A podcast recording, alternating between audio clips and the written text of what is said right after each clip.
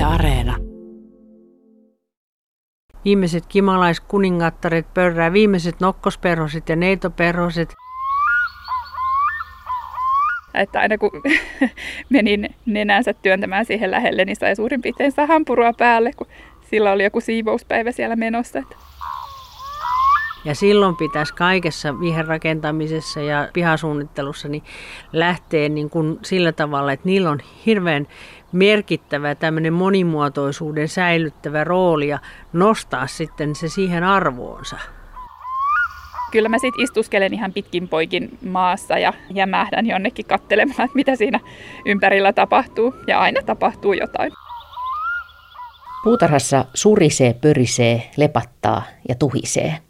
Tähän tapaan kuvittaja Karolina Pertamo kuvaa pihansa erässä loppukesän Facebook-päivityksessään.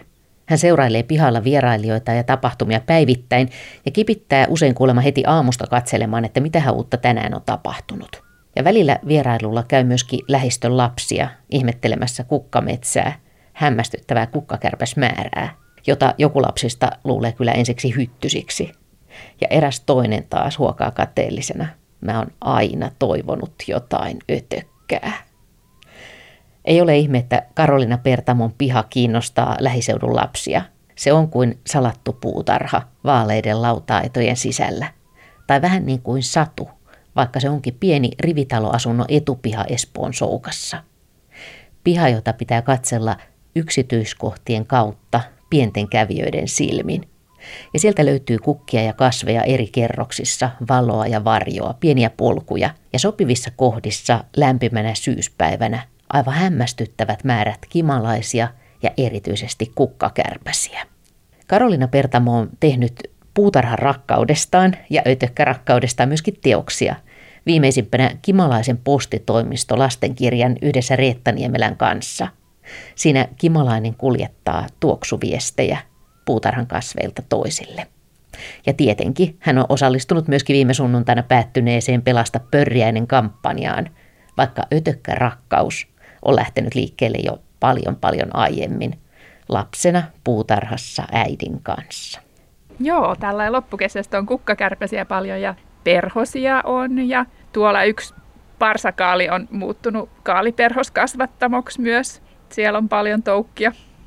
Mulla ei ole mikään semmoinen tarve saada semmoisia ihania kukkia kauheasti, vaan että jotenkin, että niillä siis kukat on tosi hienoja ja kauniita ja musta on ihanaa, että on väriä.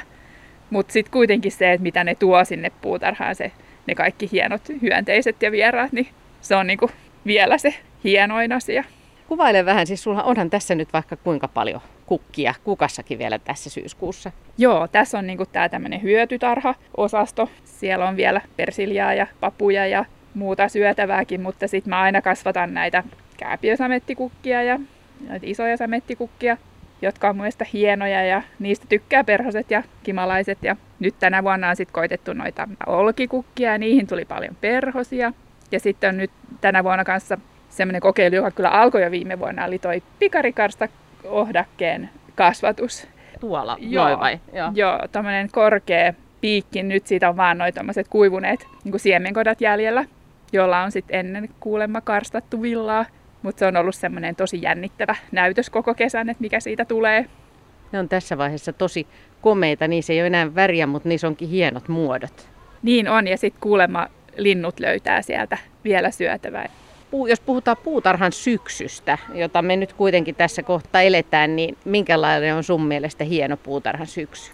Sitä voisi ajatella, että se olisi jotenkin surullista, että se kesä loppuu, mutta en mä oikeastaan koskaan ajatellut sitä niin. Et musta on ollut aina jotenkin ihanaa ne kaikki syystyöt ja silloin ehkä enemmän ajatella sitä maata, että miten sitä maata niin kuin ruokkii ja, ja parantaa ja kerätä siemeniä ensi vuotta varten. Ja, ja sitten kyllähän näitä, just näitä hyönteisiä lintuvieraita, niin on aika paljon näin niin kuin loppukesästä tai alkusyksystä paremminkin tämähän on tosi pieni piha, että tämä etupiha on nyt, olisiko tämä 64 ja tässä on kuitenkin vielä toi vajaki, joka vie tilaa.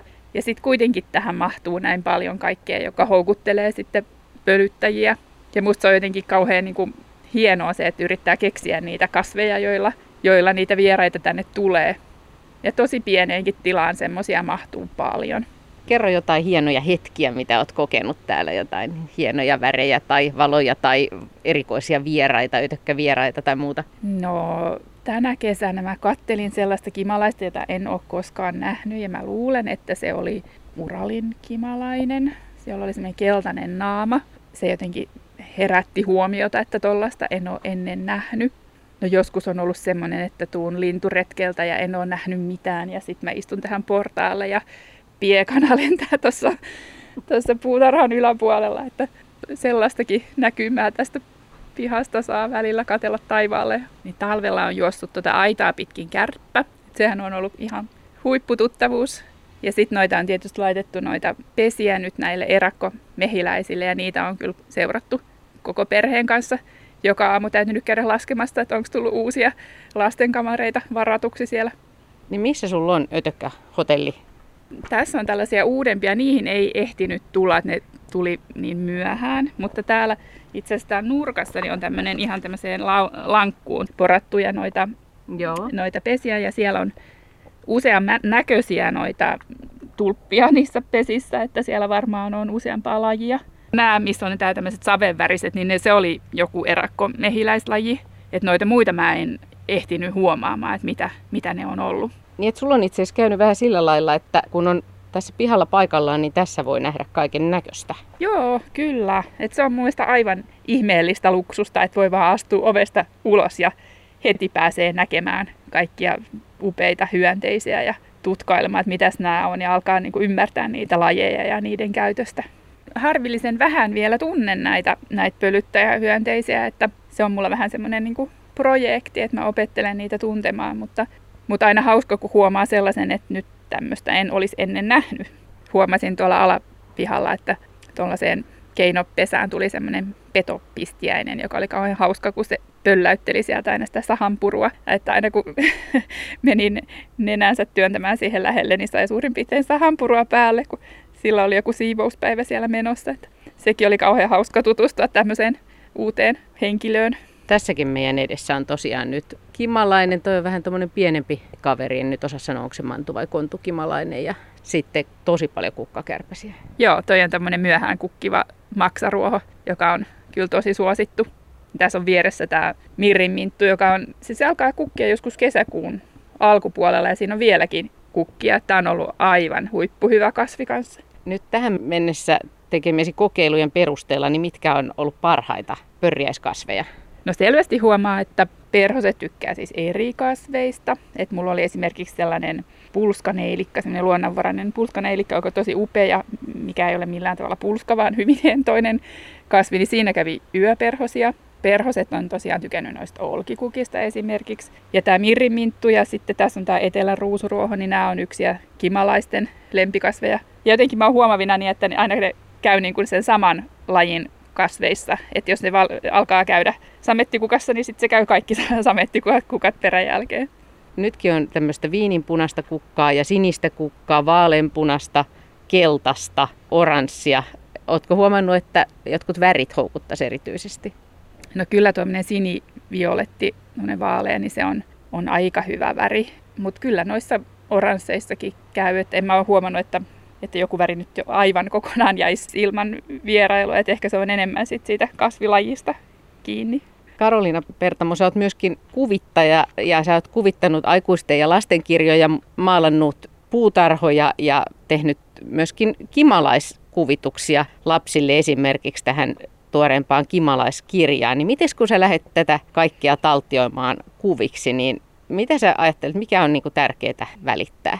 Mä luulen, että mä lähden yleensä semmoisesta kokonaistunnelmasta liikkeelle, että se on niin kuin se tärkein, joka sitten johdattaa sit katselemaan niitä, niitä yksityiskohtia siinä kuvassa. Että tässä Kimalaisen postitoimistokirjassa, niin siellä löytyy sitten ihan näitä oikeita puutarhan kasveja, joista siinä sitten kerrotaankin. Ja se kirja lähti liikkeelle siitä, että me kirjailija Reetta Niemelän kanssa vaihdettiin paljon viestejä ja laitettiin kuvia omista puutarhoistamme ja kerrottiin, että missä kimalaiset viihtyy ja missä mehiläiset ja missä perhoset, niin siitä lähti kehittymään sitten tämä Kimalaisen postitoimisto. Mutta sitten kun alat piirtää ja maalata esimerkiksi Kimalaista lastenkirjakuvituksena, niin miten tuommoinen ötökkä taipuu sympaattiseksi päähenkilöksi?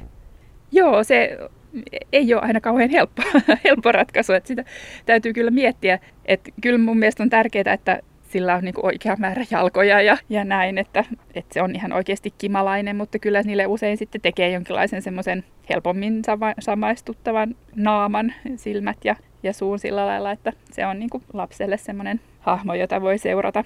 Mutta sitten se on mun mielestä aika jännää se, että, että jos samassa kirjassa on niin kuin monta eläinhahmoa, että miten ne ikään kuin tyylittelee niin kuin samaan tasoon. Että yksi ei ole hirveän realistinen ja yksi sitten taas niin kuin hyvin tyylitelty niin kuin lasten kirjahahmo, että, että niistä löytyisi joku semmoinen samansuuntainen tapa käsitellä. Oliko vaikea katsoa, että mitä piirteitä tästä kimalaisesta korostaa tai, tai mitä virittää? Siis hyönteisissähän on se tietty outous verrattuna ihmisiin kuitenkin. Joo, mutta mut lasten kirjahahmot voi olla melko outoja ja ei haittaa, jos on kuusi jalkaa. Ja sitten kun kimalainen vähän aamujumppaa, niin sitten pitää keksiä vähän, että miten, miten se laittaa ne kaikki jalkansa, että onko ne jalkoja vai käsiä. No missä kohdassa sä täällä istuskelet? Juot sä aamukahvia täällä vai tuolla nurkassa, jossa on linnunpönttökin, niin siinä mulla on ollut tuoli. Nyt se on viety jo vähän niin kuin syksysuojaan, kun on ollut niin sateista. Mutta kyllä mä sitten istuskelen ihan pitkin poikin maassa ja jämähdän jonnekin kattelemaan, että mitä siinä ympärillä tapahtuu. Ja aina tapahtuu jotain. Ja kyllä täältä tulee tosiaan niin kuin ihan suoraan inspiraatiota mun kuviin, varsinkin jos on joku tämmöinen puutarhassa tapahtuva tarina. Mutta sitten tämä on myös semmoinen tosi tärkeä paikka siinä, että sit kun ei enää pysty tehdä sitä työtä, koska tämä on semmoista työtä, mitä ei pysty ehkä tekemään niin, että istuu kahdeksan tuntia putkeen, niin, niin voi tulla tähän vähäksi aikaa ja irrottautua siitä ja, ja ajatella jotain ihan muuta tai itse asiassa ehkä olla ajattelematta mitään. Ja sitten sen jälkeen on taas hirmu paljon helpompi mennä jatkamaan työtä. Pölyttäjä, pörjäispuoli, niin missä vaiheessa sä oot kiinnostunut ja ruvennut huomaamaan ja tajuamaan näitä? No meillä on ollut tämä puutarha seitsemän vuotta ekana kesänä en ehtinyt oikein tehdä mitään täällä, että se oli kyllä vasta semmoista hulinaa, mutta sitten jotenkin alkoi aika äkkiä huomata, että hei, että on todella sellaisia kasveja, joihin ne tulee paljon mieluummin. Ja sitten kun mä oon koittanut lukeekin asiasta, niin löytyy kaikkia sellaisia tutkimuksia, erityisesti muista Englannista, missä on niin tutkittu puutarhakasveja, että niissä voi olla niin satakertaisia eroja siinä, että miten ne houkuttelee pölyttäjiä.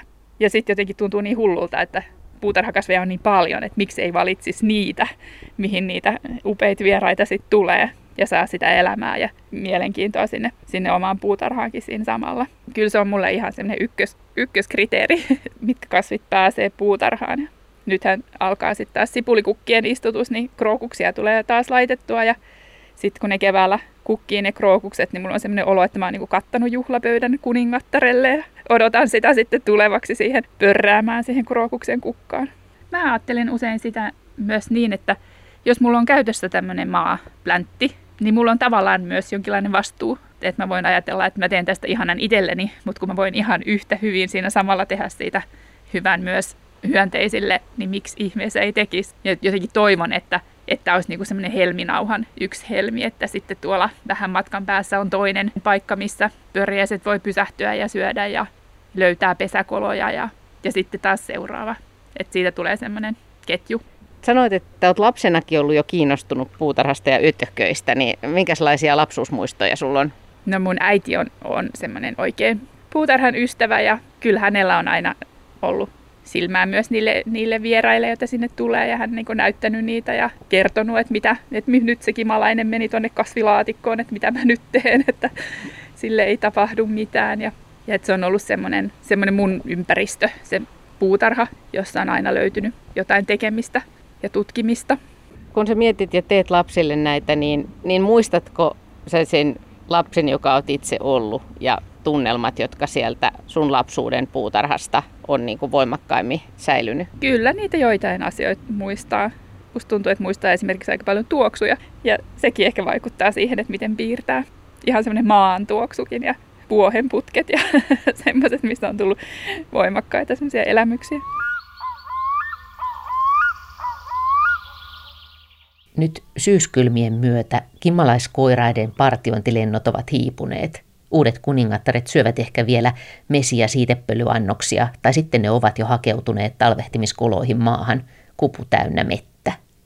Syksyn tuoksuaan ilmassa puutarhan värit vähenevät, ötökkärintamalla hiljenee, Ja silti juuri nyt eletään pörriäisten kannalta tärkeää aikaa, suorastaan elintärkeää.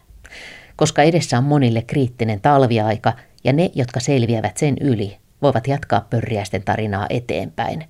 Kertoo biologi-tietokirjailija Leena Luoto pihallaan Vantaalla. Hän on tehnyt vuosikausia työtä luonnonmukaisten puutarhojen puolesta, jakanut tietoa puutarhan ötököistä muun muassa ötökkätieto.fi-sivustolla, kirjoittanut kirjoja, vastannut kysymyksiin. Hän oli myöskin eräänä asiantuntijana Ylen Pelasta pörjäinen kampanjassa ja on vahvasti sitä mieltä, että kun yritetään toimia lajien häviämistä vastaan kaupungistumisen myötä, niin luonnonmukaisesti hoidetuilla viheralueilla, puutarhoilla ja pihoilla on yhä suurempi merkitys ihan pienilläkin. Ja se on myös vähän lohdullinen ajatus. Aika paljon lentää, jos on lämmin päivä, niin lentää kukkakärpäsiä, niitä lentää yllättävän myöhään. Ja sitten nämä, joiden elämä päättyy niin, että ne ei, ne, ne ei niin kuin talvehdi, niin kyllähän ne yrittää sinitellä jokaisena lämpöisenä päivänä. Sudenkorentoja näkee hyvin myöhään viimeiset kimalaiskuningattaret pörrää, viimeiset nokkosperhoset ja neitoperhoset, että ne ei ole vielä mennyt sitten kaiken maailman ilmastointiputkiin, niin kuin meillä ne yrittää tonkea ja muuta vastaavaa. Että kyllähän siellä sitten sitä liikennöintiä on, mutta hita, hidastuuhan se koko ajan. Tämä on hauskaa, kun katsellaan tässä näitä kimalaisten menoa, niin se on kivan näköistä, kun täällä on niin erilaisia kukkia, niin ne voi valita itsellensä sopivan neillähän on niin ne ruokintatottumukset erilaiset, että kellä on pitkä kieli ja kellä lyhyt kieli ja sitten varmaan jos on vähän isompi, niin tönitään sitten sitä pienempää pois siitä ja tällä tähän tuu. Ja se on mielenkiintoista nähdä, jos on hyvä kukkanen, niin, niin tota, kuinka sitten esimerkiksi sinnikäs pieni kukkakärpäinen saattaa raivata itselleen tilan ja töniä siitä. Ja sitten perhosista, niin neitoperhonen ja nokkosperhonen, niin siinä niin kuin läpsytellään siipiä, että mene nyt sinne vähän syrjemmät, mä saan tämän imukärsäni. Joillakin pienillä saattaa olla hyvin iso ego, ja minä teen tämän tilan tähän vaikka kuinka olisi, että lähet pois siitä. Sä oot hyvin kiinnostunut kasvien lisäksi myöskin puutarhan hyönteisistä ja pikkuötököistä. Kyllä, koska kasvien hyvinvointi riippuu hyvin paljon siitä, että miten ne ötökät voi. Ja, ja se, mikä mua aina koko ajan entistä enemmän kiinnostaa, on se, että mitä tuolla maaperässä on ne ötökät, koska siellä ne muuttaa esimerkiksi syksyllä nyt lahoavan kasviaineksen sitten seuraavan vuodelle kasveille käyttöön. Ja jos siellä ei ole elämää, niin sitten seuraavana vuonna voi olla, että kasvit ei kasvakaan niin hyvin ja se kiinnostaa sitten, että miten talvi vaikuttaa sen maaperän kuntoon nimenomaan niiden eliöiden hyvinvoinnin kautta ja sitten sinne menee niin moni eliö talvehtimaan hyvin sinne maan rajaan. Ötököiden kannalta on erittäin tärkeää, että miten se talvi menee. Kyllä, koska viime talvena huomasi sen, että kun ei täällä Etelä-Suomessa ollut lunta ja käytiin tekemässä semmoisia talviseuloksia, että mitä sieltä löytyy sitten, niin jos oli litimärkää, niin ei sieltä oikeastaan mitään löytynyt. Sitten semmoiset kuivat heinikot, jotka oli vähän korkeammalla, niin sieltä löytyi sitten näitä talvehtivia kovakuoriaisia ja monia ludelajia ja paljon muuta tämmöistä. Jos haluaa huolehtia puutarhansa ötököistä, niin onko sulla tämmöisiä käytännön vinkkejä? Semmoinen mun mielestäni on, että jos nyt unohdetaan, niin kuin monella paikkakunnalla saattaa olla lehtokotilo tai Espanjassa ruvetaan ongelma, että ei niitä ole, niin eh, semmoinen yliputsaaminen, sen voisi lopettaa, että jättää niitä, niitä semmoisia lehtikasoja, perenan varsia, vähän jättää ma- mahdollisesti pieniä risuja, ja sitten jos on kohopenkki, niin se kohopenkki jättää perkaamatta. Et miettii itse, että jos laittaisi teltan, niin pysyisikö siinä teltassa kuivana, jos teltta vaikka vielä vuotaa, niin vähän semmoinen, että miltä tässä tuntuisi olla talvi. Täällä pörrää noita kimalaisia nyt. Miten nämä kimalaiset, missä ne viettää talvea? Suurin osa on maan, maanrajassa talvehtivia. toki joitakin voi hakeutua talojen rako, rakoihin ja semmoisia, mutta aika iso osa, ja niistähän talvehtii vaan siis kimalaisista kuningattaret. No entäs nyt syksyllä, voiko niiden ravinnon tarpeille tehdä jotakin tässä vaiheessa? No siellä on semmoinen juttu, että kun niille, niille työläisillä on se parhaimmillaan ennen päivämäärä alkaa mennä umpeen, että ei niiden elämää voi pidentää millään, vaikka kuinka haluaisi. Ihmiset näkee niitä semmoisia urvahtaneita kimalaisia ja yrittää voivuttaa niitä, mutta vaikka olisi kummonen teho-osasto, niin ei ne kyllä siitä voivu, kun se elin, elinmittari on niin kuin tapissaan. Mutta kuningattarethan on semmoisia, että nehän vie vierailee hyvinkin myöhään vielä kukilla ja silloin tämmöiset myöhään kukkivat siitepölyä ja mettä tuovat, tuottavat ja varsinkin mettä tuottavat, niin nehän on ihan hyviä. Meillähän on puutarhakasvilajeissa paljon myöhään kukkivia. Puutarha voi tuntua vähän semmoiselta epäluonnonmukaiselta ja ylimääräiseltä ja pieneltä ratkaisulta, mutta sitten toisinpäin, kun rupeaa ajattelemaan sitä, että jos monet ihmiset tekisivät pihallansa tämän tyyppisiä ratkaisuja, niin sitten sillä voi olla tosi iso vaikutus. Kyllä ja kyllä. Mä oon sanonut aina, että, että isokin joki alkaa pienestä purosta. Että niin pientä pihaa ei ole, jos ei jotain voisi tehdä, koska joku semmoinen kahden millin eliö, niin se ei kauhean iso plantaa siitä tarvitse. Ja se saattaa olla hyvin elinvoimainen yhteisö sillä yhdellä pihalla. Ja silloin se pienen pihan merkitys sen lajin kannalta on merkittävä. Ja se laji on sitten taas osa sitä monimuotoisuutta, joka rakentuu siihen pieneenkin pihaan. Ja, ja tota, mä nyt tuossa, kun mä oon erilaisilla kursseilla ollut, niin mä osallistujilta aina kyselen, että arvioikaa montako lajia teidän pihassanne voisi olla, niin ihmiset arvioi alimittaisesti sen määrän. Että se on niin kuin, e, sata, kun mä sanoin, niin sanoo, että 200. Mä sanoin, että sulla on kertaluokka virhe. Että meillä on yksi nolla perää. Että ne on tuhansia lajeja. Me istutaan tässä, tässä sun pihalla ja tämä on tämmöinen kaunis rinne, todella rehevä vielä. Paljonko sä oot tästä löytänyt erilaisia ötökkähyönteislajeja? No tästä on nyt esimerkiksi, kun me tehtiin sitä ötökkätieto.fi-sivustoa, niin siellähän on nyt vähän yli tuhat lajia, niin niistä on 90 prosenttia kuvattu tästä. Ja se on ollut mun viitseliäisyydestä kiinni, kuinka paljon mä olen saanut niitä sinne laitettua sinne tiedostoon. Eli siis vielä löytyy, mitä täältä on niin kuvattu ja kartotettu, niin pannaan niin toinen mokoma lisää. Eli mennään varmasti yli kahden tuhannen, mennään kolmeen tuhanteen. Koska se, että esimerkiksi noita, kun mä sain mikroskoopin, niin mullehan aukesi ihan uusi maailma. Niin maaperäpunkit esimerkiksi, niin ai että ne on mielenkiintoisia, kun siellä on siis syöjä ja syöjä, syöjän syöjä ja näin edelleen. Niin tota, mutta sitä täytyy kyllä sitten suurennuslasilla ja mikroskoopilla tutkia, että ne oliot sieltä näkee, muuten ei onnistu. Jos ei siis omalla pihallaan oli se sitten kerrostalon piha tai, tai oma puutarha tai mikä, niin jos ei näe ötököitä, niin mi- miten niitä rupeaa näkemään? No me ollaan ruvettu näkemään silleen, että nyt tuossa semmoinen karisteluvarjo esimerkiksi, tai voi väärinpäin oleva sateenvarjokin, niin yllättävän paljon löytää esimerkiksi pensaista, kun laittaa sen varjon sinne pensaan oksan alle ja kopauttaa sitä, niin sieltä tulee kyllä uskomattoman paljon kaiken näköistä. Et se vaatii kärsivällisyyttä ja, ja kun löytää yhden ja osaa niin kun zoomata silmänsä sille pienelle koolle, niin sitten löytää muitakin. Et on ollut kauhean hieno huomata, kun on vetänyt noita retkiä, että kuinka ihmiset on huomannut, että herra jestas, täällähän onkin kaiken näköistä, että nyt mä katson sitten pensaita ihan uusin silmin. Se vaatii harjaantumista ja lapsethan on siinä hirveän hyviä. Ne löytää niin kuin elämää pienemmät ja, ja että mikä toi on, niin saa siristellä niin, että mikä.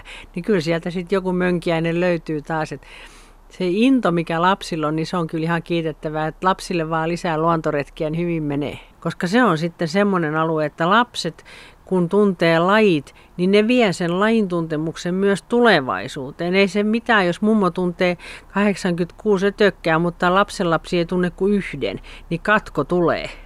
Darwin jo oivalsi, että kukat on itse asiassa pölyttäjiä varten, niin me vaan saadaan tässä vieressä iloita siitä, mutta mitä ajattelet, minkälainen tuntuma sulla on, että onko puutarhanhoitajien ajattelu muuttunut siitä, että, että kun nähdään joku hyönteinen, niin ekaksi ajatella, että, että onkohan tämä joku tuholainen?